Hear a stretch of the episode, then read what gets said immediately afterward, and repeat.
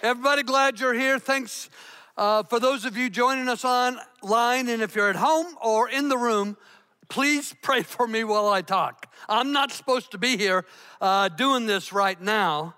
Uh, it was Jake's turn to preach. And so uh, when I was talking to my mom and dad on Wednesday night, my mom's like, uh, Can you come visit us tomorrow? And I said, Yeah, Jake's preaching this weekend. My mom's like, How long can you stay? Now, is that like a mom or what?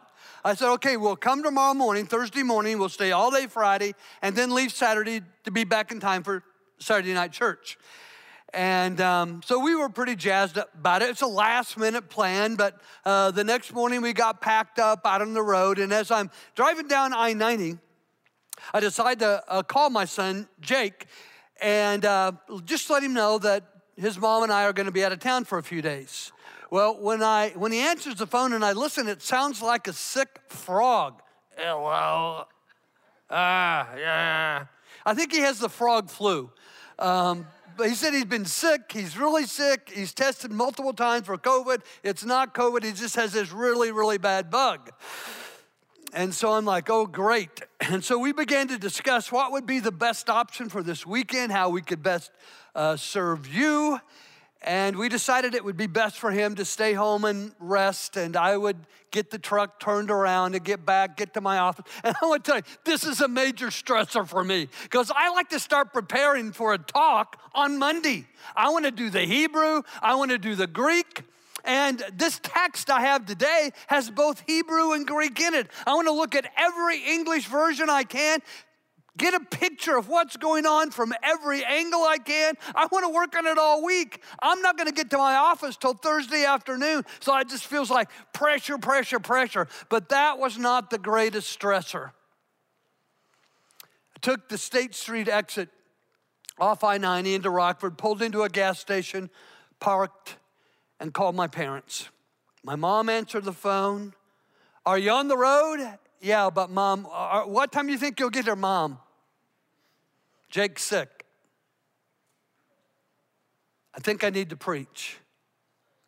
I want to tell you, it was a tearful conversation. And it's not easy for me being on this side of the phone and listening to my mom cry. But finally, uh, she said, Well, you go preach, and uh, your dad and I will pray. So Deb and I headed for home. I hit the office, I hit the books wanted to sit in God's presence, hear his voice, and then share with you what he's what he said to me. Now, I didn't share that with you to let you know that I have understanding of parents. Uh, because right now I think my name is being scratched out of the will. Um, and I don't think that I'm a better communicator than my son. I am in awe of how God uses Jake to compellingly communicate uh, the goodness of uh, of Jesus. But I think all this happened, not Jake necessarily getting sick, but I think the disruption, our plans were disrupted. We had this moment planned for months, not with me being here and with the text I'm bringing you today, but with Jake being here and the text that he had prepared. But God disrupted our plans. He disrupted a, a, trip to see my parents. He disrupted Jake's life. And so I'm here, but I believe that it all happened with you in mind. It was for, this is all for you. And maybe you're like, oh, come on, man, that's church talk. Your son is just sick and you're just getting to preach. Just a coincidence. I don't believe in coincidence. I believe that God is sovereign. I don't think He made my son sick, but I believe that He orchestrates, He maneuvers, He arranges in our lives for our purpose. And so he has maneuvered me to be here. He's orchestrated for you to be present today. And he is arranging in this moment to speak into your heart the next step he wants you to take in relationship with him. That's what this is all about. You see, there are times when God disrupts our lives by calling an audible. And here's the deal when God calls an audible, the smartest thing to do is to follow his plan. Now, if you're not a football fan, uh, you probably know that quarterbacks huddle up with their team and they call a play. When they get up to the line of scrimmage and look at the defense, if they think the play is not going to work and there's a better play that would take advantage of maybe a, a weakness on the other side of the line, they call an audible. And they want every man or every woman, if you will, uh, playing to get the audible. They want them to execute a different play. And if the players listen, because here's the deal for you God is audibling in your life all the time because we all drift. So he wants to realign us with joy. He wants to realign us with peace. He wants to realign us out of worry and into a stronger relationship with him. So he's always audibling. We might ignore it, we might reject it, we might deny it, but God is speaking. Disruptive plans in your life. And we need the disruptions because when we get back on His plan, when we get back into His dream for our life, man, it's so fulfilling. It, it, it doesn't just border on adventuresome, it is exciting to live out the dream of God for our lives. And so when He calls an audible, when there's a disruption, smartest thing to do, turn the truck around, hit the office at the last minute, hit the books, and do what God is calling you to do. And, and I'm, you know, I say this and I'm confident of it, not because I'm like psychic and know that God is at work or got this sixth sense, but I see this pattern repeated over and over in the Bible, particularly in the book of Acts. Acts is the fifth book in the New Testament. And in Acts, the book of Acts, nine different times, this very situation unfolds where person A is over here and God disrupts their life, and person B is over here and God disrupts their life, and He brings the two together for His wonderful purpose. And I believe that's why you are here. There were other things you could have been doing. You could have said, Oh, it's too cold. But He brought you here. You said yes. You followed the audible, and I believe that He has you here this morning so that He could speak into your life the next step He wants you to take in alignment with His will and His way for your life. So let me introduce you to a man this morning. He's one of the instances in the book of Acts. Here's his story. His name is Philip. God's angel That's kind of weird, isn't it? God's angel spoke to Philip. Now, what's up with that? Now, me, I believe Philip, I believe it's early in the morning. And he's praying, like, God, what do you want me to do today? I do whatever you want to do. What do you want me to do? And God sends an angel. An angel, the purpose of an angel is to deliver God's message. The angel brings God's message. Well, this is the New Testament portion of the Bible right here. Now, we believe the whole Bible, but I'm just telling you, we've got the message of Jesus right here. Now, I believe Jesus is everywhere in all of it, but because we have this, we don't necessarily need angels. Here's the deal Philip had this, but he did not have the New Testament part of the Bible like we do. God sent an angel to disrupt Philip's day.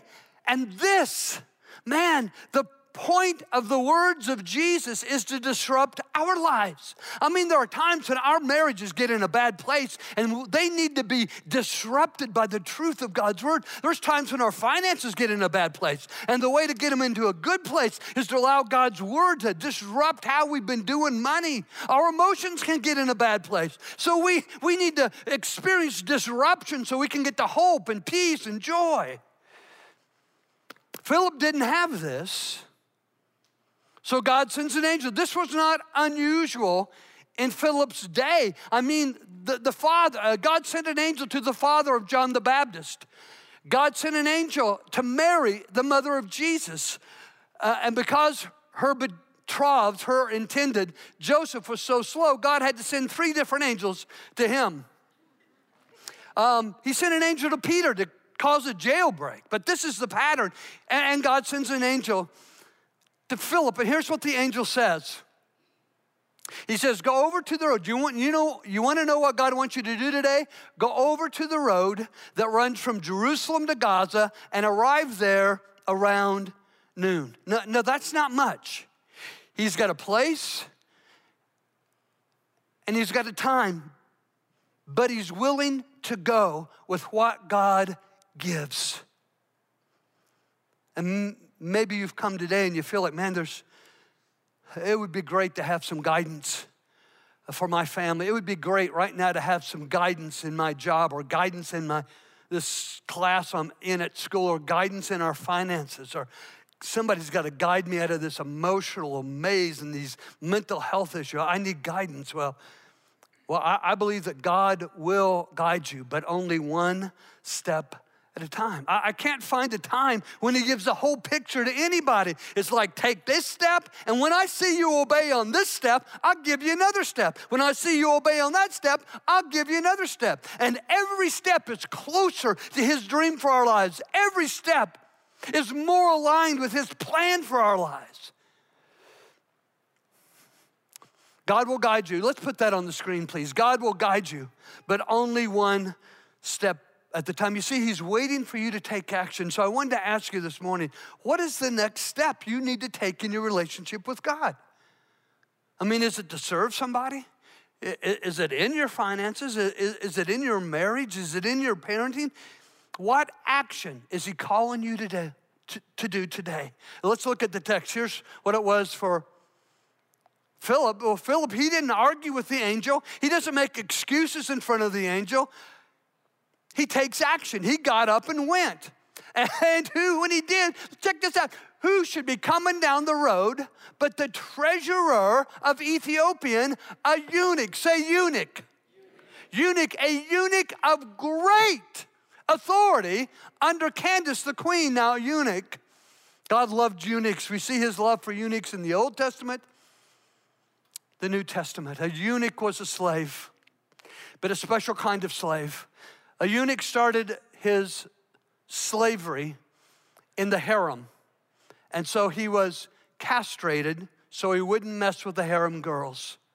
But this eunuch was so incredible, was so intelligent, was so responsible that he had risen, he had been elevated to the second position of power in the land. He'd been elevated to be the treasurer. He is so trustworthy. She allows him to go on a 500 mile journey that she doesn't even get, but she knows she can trust him. Elevated to be treasurer to the queen of Egypt. How do I know he's on a 500 mile journey? The text goes on. Scripture says he had gone to Jerusalem, 500 miles from Ethiopia to Jerusalem. Why had he gone there? He had gone there to worship because he just feels so restless. There's this emptiness within him, there's this hole in his heart. And this is such wisdom because if you're hurting, you can worship your way to healing. If you're broken, you can worship your way to wholeness. If you're uncertain, you, you can worship your way to clarity and certainty. And so he went to worship and, and was now returning. He'd made the 500 trip, 500 mile trip, worship. Now he's coming back in his chariot. Now, when you think chariot, don't think Ben Hur, think stagecoach. This is a covered conveyance, a vehicle that's covered. He's seated. He's riding as horses, donkeys, elephants, I don't know, something's pulling him. And he's got his entourage with him. He's riding in his chariot. And look what he's doing. He is reading aloud from the book of Isaiah. Now, Isaiah, that's in the Old Testament part of the Bible. It was written 700 years before the birth of Jesus. He's reading Isaiah and he's reading it aloud because it's not written in his native language, it's likely written in Greek. It's the Hebrew scripture Old Testament written in Hebrew, but it was translated into Greek called the Septuagint. And he's, read, he's reading it aloud to try to figure out what the heck the Word of God says. I want you to see what happens next. It takes this thing to a whole new level. Check it out. So the Holy Spirit said to Philip, I want you to catch the shift from an angel on the outside coming to Philip to the Spirit of the living God on the inside speaking to Philip. This is the Spirit of God speaking to Philip. Philip had the Holy Spirit in him, just like I have the Holy Spirit in me. If you've surrendered your life to Jesus, I mean, here, this year, I don't know how many um, in, by September, we were approaching 100 people baptized, but since then, it's been every week, every week, every week. It's been like 12 or 13 weeks. I've lost track that someone has surrendered their life to Jesus. It's already happened this weekend. It'll happen at the end of the service. Maybe it'll happen for you. But when you are buried with Christ in baptism, scripture promises that you receive, you are raised up out of the water, same power that raised Jesus from the dead. You're raised up out of the water, put your life on a whole new trajectory. But this whole new trajectory of your life, you are filled with the Holy Spirit. So now the Holy Spirit, sometimes it's dramatic the way this happens. Like, like for me, one dramatic instance, I'm in our living room, I'm on my knees, I've got my face in my hands.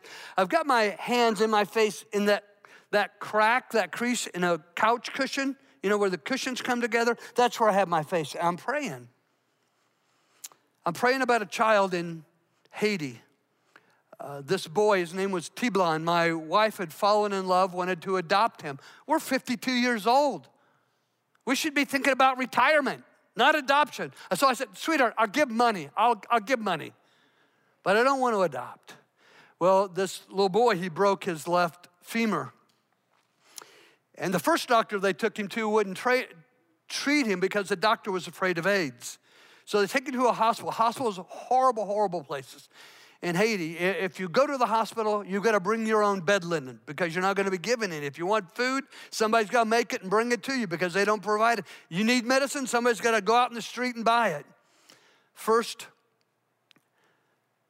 day this child was in the hospital, a gang member came in and shot one of the doctors. So all the doctors go on strike. So he lays there with that broken femur untreated for three weeks. So I put my, we, we tried to get him out of Haiti on a medical visa. They denied us. The US government denied us. So I put my face in my hands. I'm on my knees. I'm praying in my couch. Father, what should I do with this child? And I believe the Holy Spirit inside me said, Make that boy your son. That was when I was 52. Now I'm 70 years old. That boy has been my son. How many? That's 18 years, isn't it? His name is Wilkie. Many of you know him. And uh, because he's giving me a third grandchild, um, he's still in the will. But that was a that was a dramatic, that was a dramatic call of the Holy Spirit on my life. And I mean, it was the hardest thing that Deb and I had ever done. She lived in Haiti for nine months. I mean, it exhausted all of our finances, it exhausted our marriage. But God delivered. And I would never, I would never go back. But that's that was a remarkable way. Now, sometimes you're just driving down the road in your truck, talking to your son on the phone, and the Holy Spirit says, Hey, new plan. Jake stays in bed, Jake rests, you get back, and I'll give you a talk. Here's what the Holy Spirit spoke to Philip. You see, the Spirit confirm, confirms the message by revealing your next step.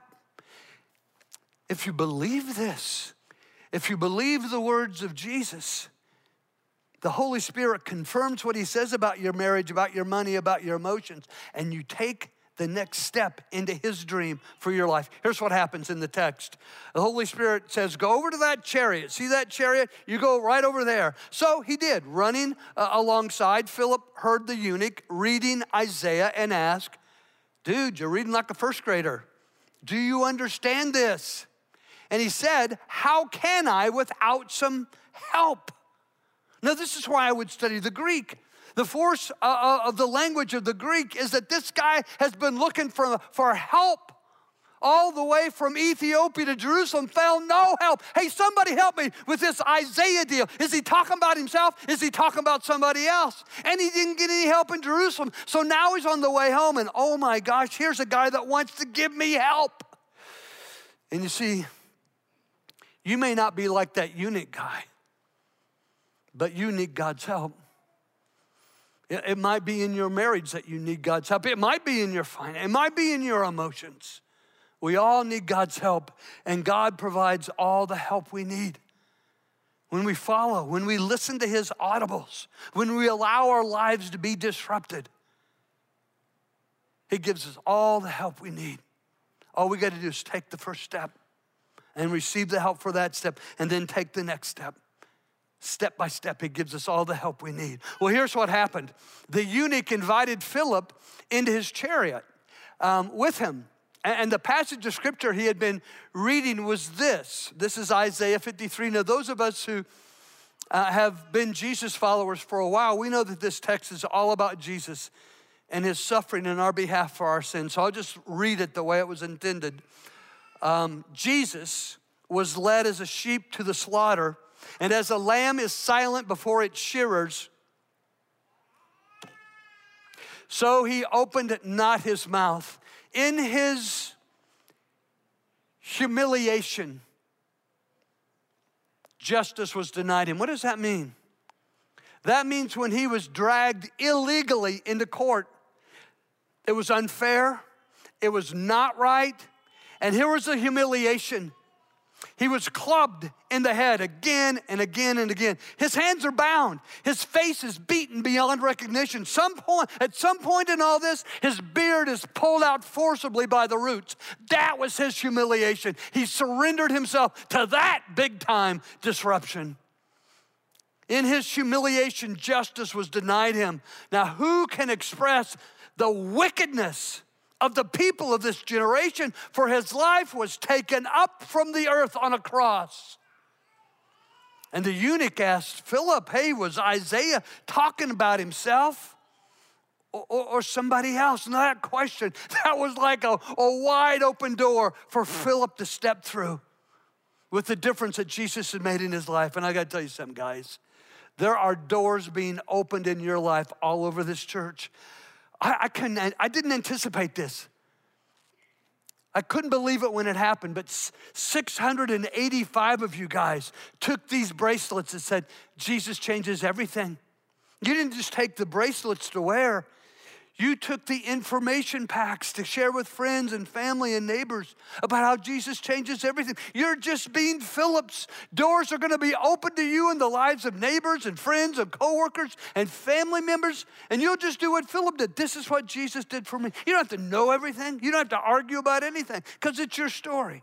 This is how Jesus changed everything. Here's how Philip did it. So Philip began with the same scripture, Isaiah 53 and then used many others to tell him about Jesus. Now, I would guess that he goes on in Isaiah, he says, hey, guy, you got to read more of this. Check it out. Here's more of Isaiah 53. Because of our sins, Jesus was wounded, beaten because of the evil that we each have done. And, and we're healed by the punishment he suffered, made whole by the blows he received. All of us. We're like sheep that we're lost, each of us going our way, doing our own thing, doing whatever we darn well pleased. But the Lord made our punishment fall on him. The punishment all of us deserve for our sin. Jesus was our substitute. He took our place. He, he got the suffering and the death we deserve for our sin, and now we get the life that he deserves, that we don't deserve. We get the super abundant life of Jesus. And evidently, I'm going to believe that Philip went on to say, hey, Jesus is God. Jesus is God. He came to earth through human birth, born of a virgin, didn't stay a baby. He lived, and all his life, it was like all out war. Satan came against him with temptation after temptation. It was a fierce battle, but Jesus tenaciously came against all the temptations and never sinned. He knew no sin, he did no sin. He lived a sinless life and then willingly laid that life down on the cross to pay for our sins. And then God raised him from the dead. And then, evidently, Philip paints a beautiful portrait, a compelling picture of baptism that we get to share in the burial of Jesus. We get to share in the resurrection of Jesus because here's what happens in the text As they rode along, they came to a body of water, and the eunuch's like, dude, look, water, why can't I be baptized? It, it, it, is it because I'm not a Jew like you? Is it because my skin is black? Is it because I'm not a whole man? And Philip said, It's not about religion. It's not about any kind of outside stuff. It's about your heart. You can. Philip says, You can. You can be baptized if you believe with all your heart. And it's like the, the, the, the, the, eunuch just blurts out, I believe that Jesus Christ is the Son of God. And all those people, all these weeks, all this year, who've been baptized, they say the same thing. Because Jesus made a promise. I tell them, hey, you know what? Right now, Jesus is on tiptoe watching you. He's ready to shout your name out in heaven before God the Father and all the angels because He made you this promise. If you will confess publicly that you know me, I will confess that I know you before my Father who's in heaven. And so they say, I believe that Jesus is the Christ, the Son of the living God. So here's what happened they went down into the water. You see, like pouring a little bit of water on somebody's head or sprinkling a baby, that hadn't been invented yet. That was invented years and centuries later, made up by a bunch of people in a committee. So be scared of committees. They went down into the water. The only kind of baptism that existed at that time was burial. You're sharing in the death, burial, and resurrection. So they had to go down into the water, not just to that, down into the water, and Philip baptized him. He disrupted the eunuch's life, disrupted Philip's day, brought the two together for God's purpose, just like God has brought you here for his purpose. The eunuch goes on his way, scripture says, rejoicing. And Philip, he gets to go on another adventure with God. And so I, I, didn't know anything when I turned my truck around on I 90 and headed for home and then the office about what God would have me say to you. I just knew that I had to invite you one more time to experience Jesus fully in the beauty and power of baptism. Um, in fact, I'd like to pray the goodness of God over each of you right now. If you'd stand with me, please. I know I've stopped and prayed um, with pregnant moms this weekend and people who've lost loved ones and people who are struggling with cancer. And I'm grateful to always have those personal prayers when you're here and I come around to shake your hand or get a hug from you. But these prayers are important too. As I call down the goodness of God on this church family, if you're at home online, receive this prayer blessing.